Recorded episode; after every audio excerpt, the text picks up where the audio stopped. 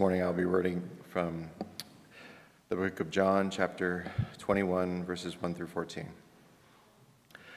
Afterward, Jesus appeared again to his disciples by the Sea of Galilee. It happened this way Simon Peter, Thomas, also known as Didymus, Nathanael from Canaan in Galilee, the sons of Zebedee, and two other disciples were together.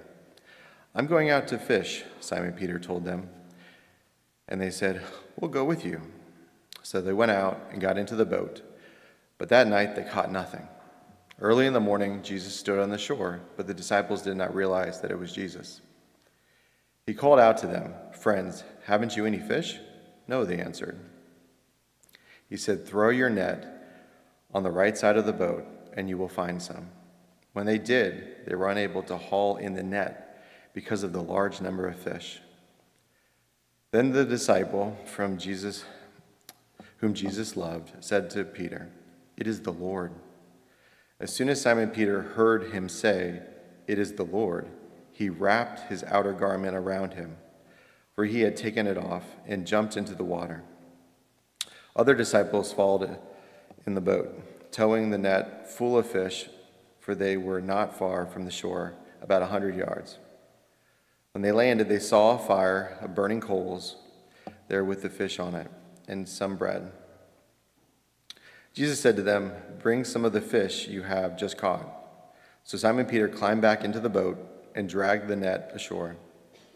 It was full of large fish, but even with so many, the net was not torn. Jesus said to them, Come and have breakfast. None of the disciples dared ask him, Who are you? They knew it was the Lord. Jesus came, took the bread, and gave it to them, and did the same with the fish. This was now the third time Jesus appeared to his disciples after he was raised from the dead.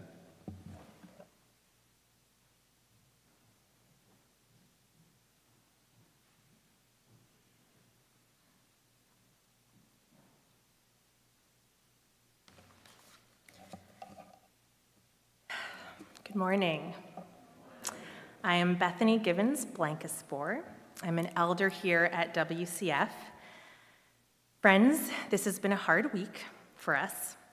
This morning, at the forefront of our hearts, is grief for the loss of Evan and our love for Pastor Andrew and Julia and Ashley. When I experience seasons of grief and confusion, I turn to stories in Scripture and I find myself in those stories. I meet Jesus in my story in those stories. And so that's what I offer this morning. I offer an invitation for you to come with me into today's scripture story. So, first, let's pray. Oh Lord, we bring to you what we have to bring today. Take and receive it. You have given all to us, and we return it to you. Give us only your love and your grace. That's enough for us. Amen. So, growing up, pretty much all of my family vacations were camping trips. In a family of six kids on one teacher's salary, camping was really the only affordable way we were going to vacation. I have, oh, so many epic epic camping stories. But there's this one family camping trip that I remember.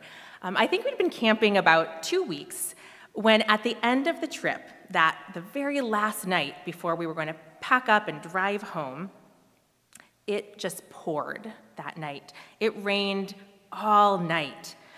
And so we were going to be packing up our site with everything just wet. And we had one of those, you know, big old tents that fit all of us in it. I think no, there were four kids at the time, and I think maybe a cousin along and my parents.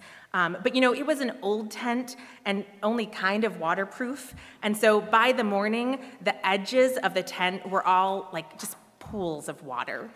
And we were sleeping in the middle of the tent, so we were decently dry, but our bags with our clothes in them were kept around the edges, and they were just drenched. But if many of you probably know, packing up wet is just the reality of camping sometimes.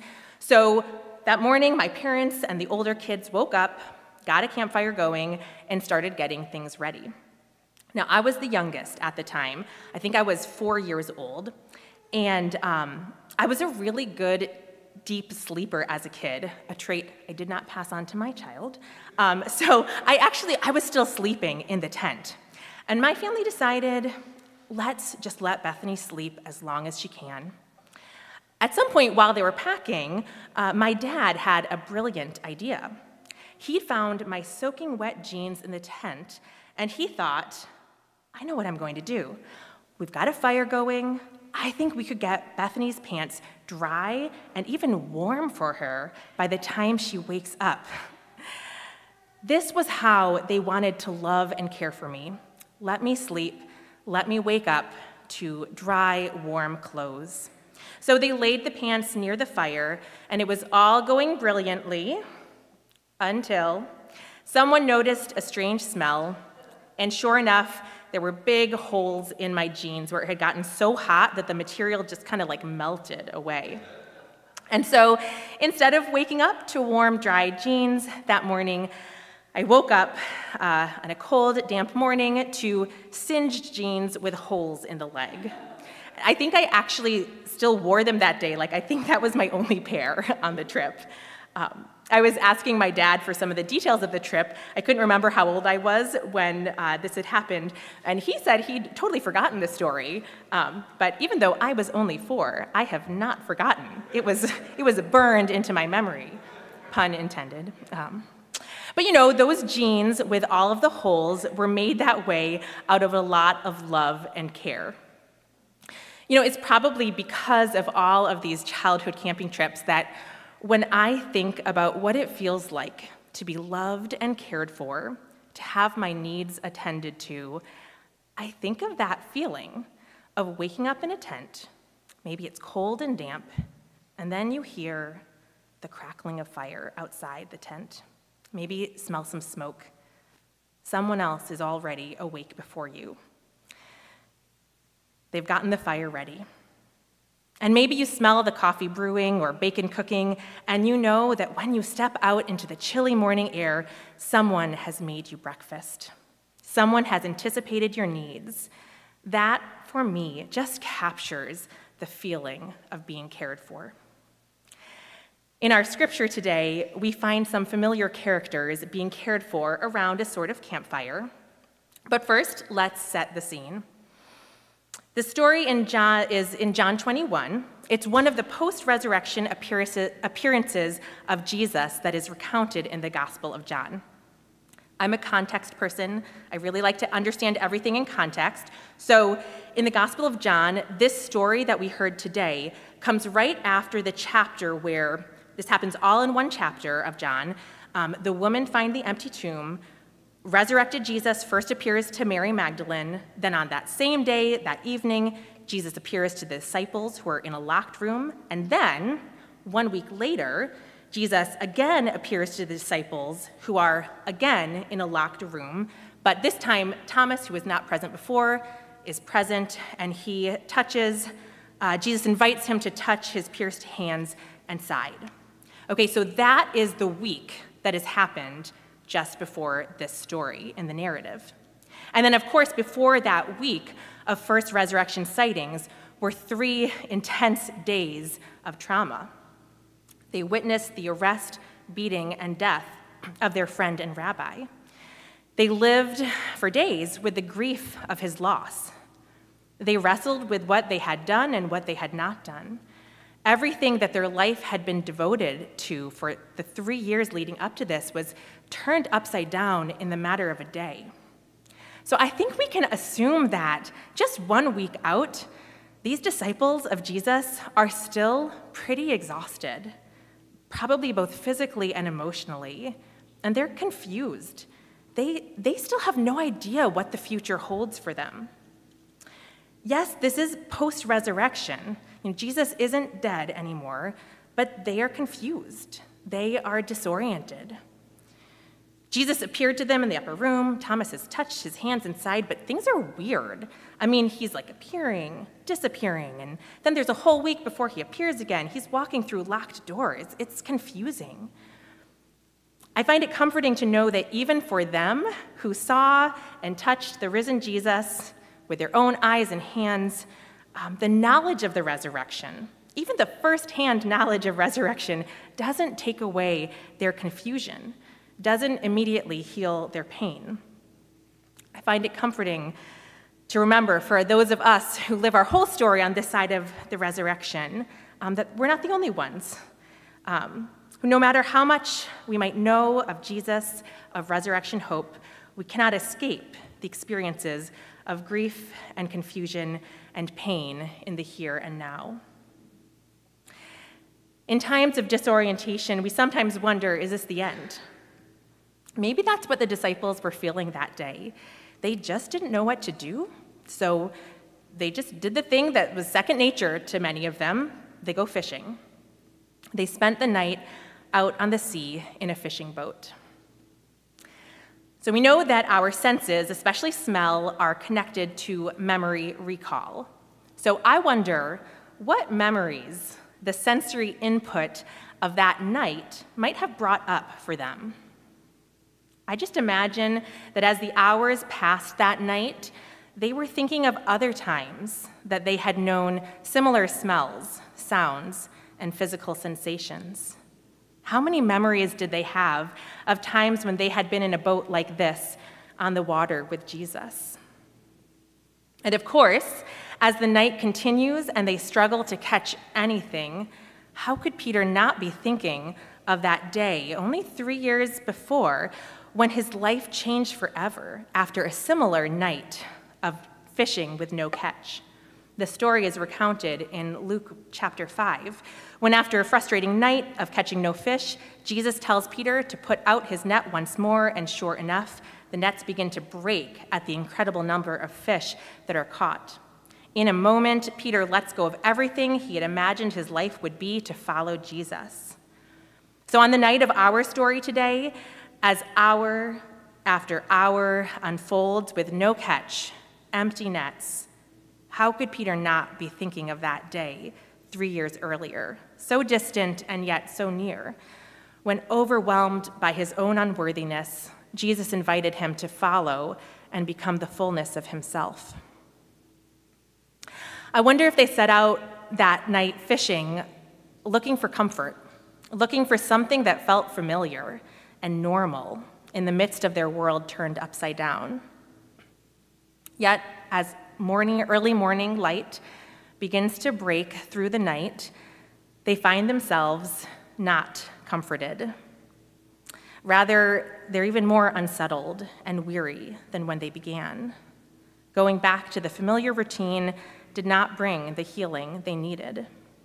And I also imagine they were hungry they might not have been intentionally fasting, but that's what was happening. They, they were experiencing that kind of fasting hunger.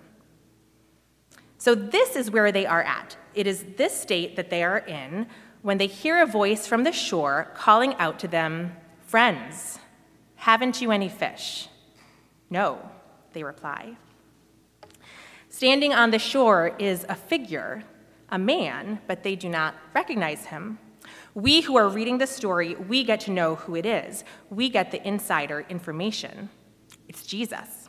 Jesus is standing on the shore.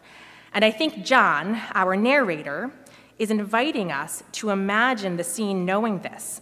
So, Jesus standing on the shore, seeing his disciples, knowing that they have no fish, knowing that they are what they are going through, and the disciples in the boat on the sea without Jesus, not knowing, not seeing, not recognizing that he is present.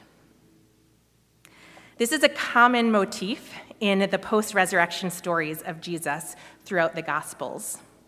Jesus is present with those whom he loves before they are aware that it is he who is present. Jesus is present, caring for his friends, even when they cannot see him or recognize that it is He who is with them. Friends, I invite us to remember how common this is, this pattern.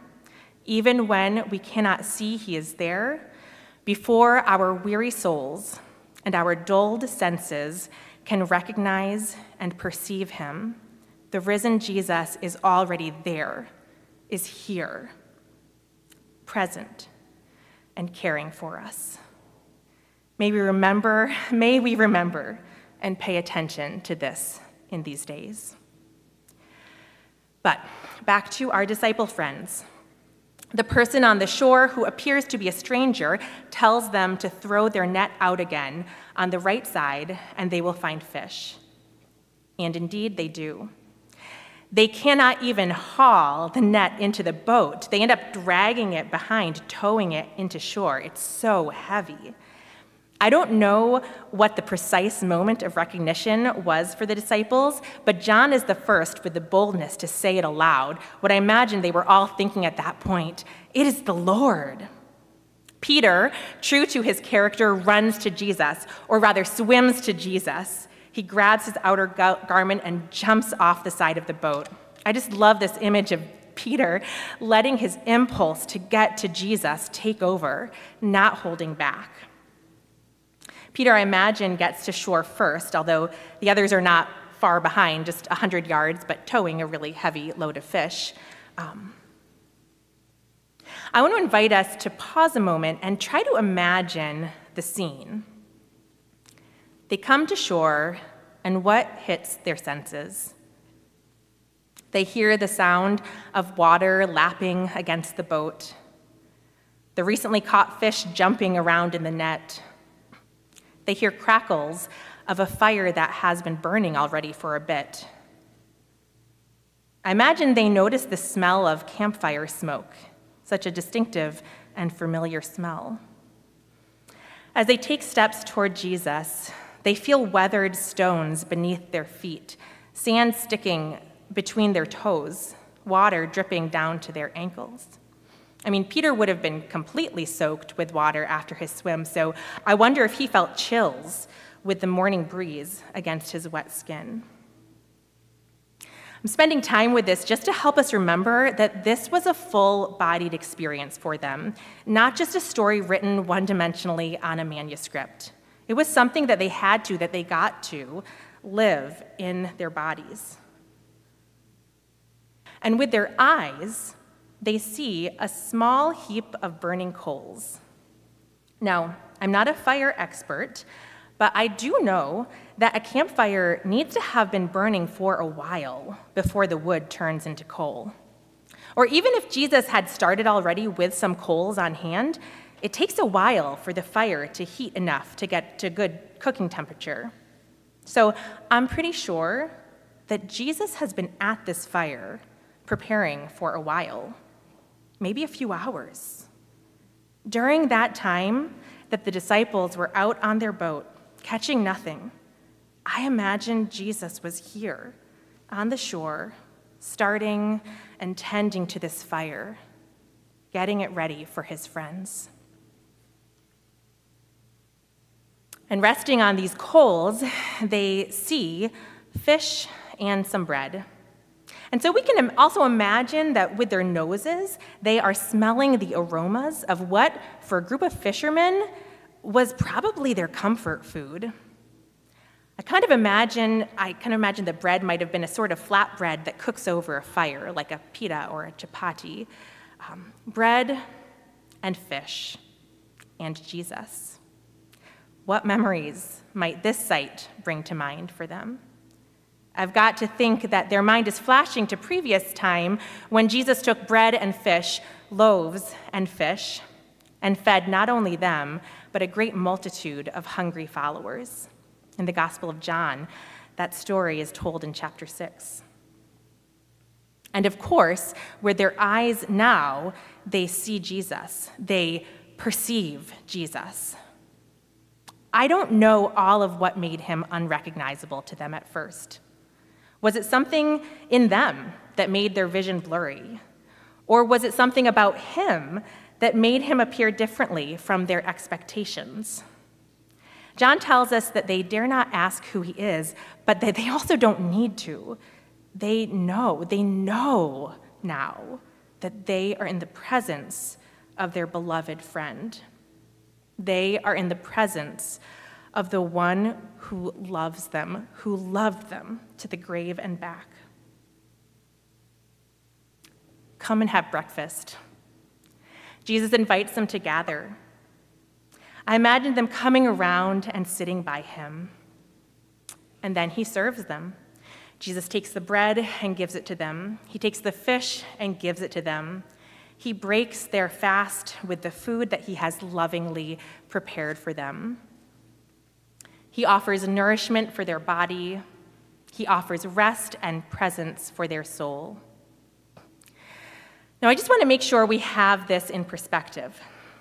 This is Jesus, the one who calmed storms, walked on water, healed diseases, cast out demons, turned water into wine, overturned unjust tables, taught with authority like none other, the one who went from the cross to the grave and now is before them in resurrected power and glory.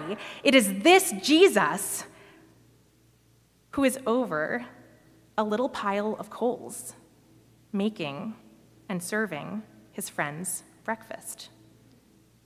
This is how Jesus chooses to show up to them in their place of disorientation and confusion. This is how Jesus wants to be with them. Throughout this passage, there are all of these allusions, all of these really not so subtle references to other stories in the Gospels, to things that would have been significant memories to these disciples. Jesus is reminding them of ways that he has been with them in the past. He is the one who called them, who has performed miracles, who has fed them. He is still the Jesus that they have known and loved, the Jesus who has known and loved them these years. He is giving them gentle, embodied reminders of how he has cared for them in the past. He is helping them know in their mind, body, and soul that although he may appear different, although their world may feel turned upside down, although they have been through excruciating grief, the Jesus who has loved them, cared for them, and known them in the past is the same Jesus who loves them, cares for them, and knows them today and tomorrow and the next day. In the midst of pain and confusion, Jesus doesn't begin to help them make sense of everything that has happened. He doesn't give them answers to all of their hanging questions. In times of disorientation, we often grasp to try to make sense of things. And I know that often with time, God can bring, does bring a sort of understanding and peace, but let us never try to make sense of those things which ought never make sense. That's not what Jesus does. No. He meets them with love and care. He tenderly reminds them how he has cared for them in the past he meets their practical needs. He feeds them breakfast. Friends, I wonder this morning, what does Jesus want you to remember? Are there stories, times when you have experienced his love and care for you in the past, that Jesus is inviting you to remember, to bring to the forefront of your mind? How does Jesus want to remind you, remind us, that He will love and care for us today as He has loved and cared for us in the past. We're not going into the second half of John chapter 21 this morning, but I told you I really like context and understanding scripture in context. So I'll just point out what you may know. The very next thing that happens in this narrative is the story of Jesus' conversation with Peter in particular, when he asked Peter three times, Do you love me? Do you love me? Do you really love me? It's a scene that is often understood as a moment of restoration for Peter, a commissioning into a new and even wider calling to feed, to care for Jesus' followers. So we can sneak preview know that this is coming. That if Peter and the other disciples were wondering on the fishing boat, is this the end? Is this the end of their calling, of this life with Jesus? The answer is no. When it seems like the end, Jesus offers a new beginning. But this morning, what I want us to notice is that before all of this, before Jesus offers restoration to Peter, before he commissions him into something new, he just eats breakfast with them. That is what they need in that moment to know Jesus tenderly and practically, loving and caring for them in that way. Oh, friends, how is Jesus here, wanting to be with us today? How does Jesus want to tenderly care for our WCF community in grief in a disorienting time? Can we pause and know Jesus feeding us breakfast? So, I actually would like to take a few minutes right here and now um, to lead us into a space of receiving from Jesus through a little contemplative engagement with art. For those of you who are just listening to this sermon or have visual impairment, as we go through the reflection with this painting, I invite you to imagine in your head a scene of Jesus' friends gathered in a semicircle around a fire with bread and fish. Imagine Jesus offering these friends food to eat. This is an original work painted by my colleague, Grace Cho Hoover, who is the regional coordinator of Asian American Ministries for Mid Atlantic InterVarsity. Grace worked on this sketch for the sketch for this painting during a retreat I led on John 21, today's scripture. So first, just take a moment, take a breath, um, just a few breaths in and out. As you look at this image for the first time, take note of where your eyes are drawn to first. And let them stay on that part of the picture for a little while.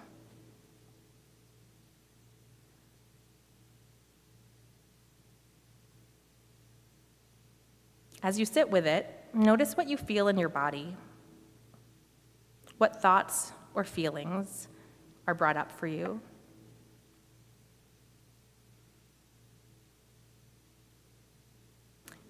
You're the kind of person who likes to jot things down, you can jot things down or just meditate on that.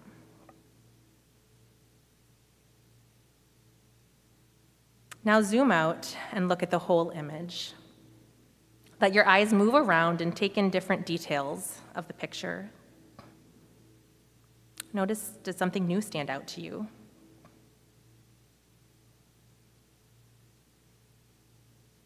You can write, you know, jot it down or just meditate on it.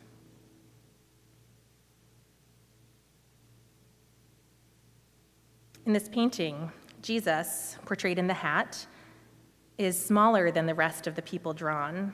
He almost looks like a kid. In her artist notes, Grace says that the passage made her ask, why didn't his friends recognize him? Did he look more youthful, disguised? Grace writes, in Asian American culture, there is a significance to our ages and how that sets group hierarchy. It is a deep sign of respect for those younger to serve those who are older.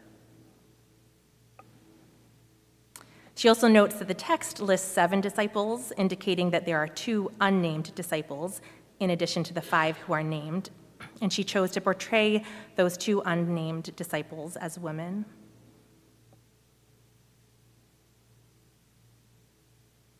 So now take a moment and just focus on the various people in the painting, their expression, their posture. What do you notice about them?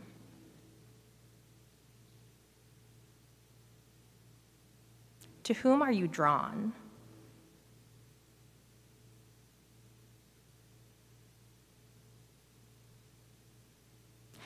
And if you were in that scene, who might you be? Or who would you want to be in that scene?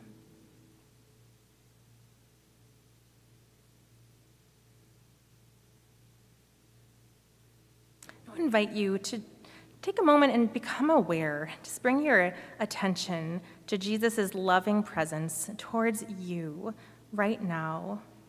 Is there something he wants to say to you?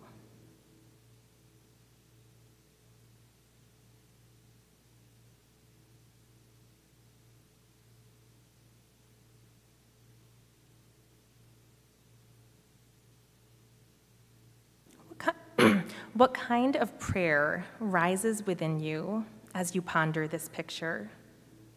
And go ahead and just take a moment, whatever prayer, kind of prayer rises up in you, just take a moment to express that to God now.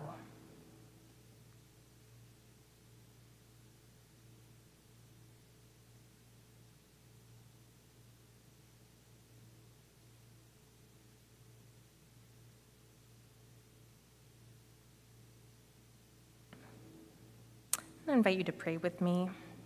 Jesus, we need you to feed us breakfast. We need you to give us eyes to perceive and recognize you with us. We need each other. These days and weeks, would you give us the grace to remember who you are, how you are? Would you give us the presence to pause and know you, loving us, caring for us, feeding us breakfast? Amen.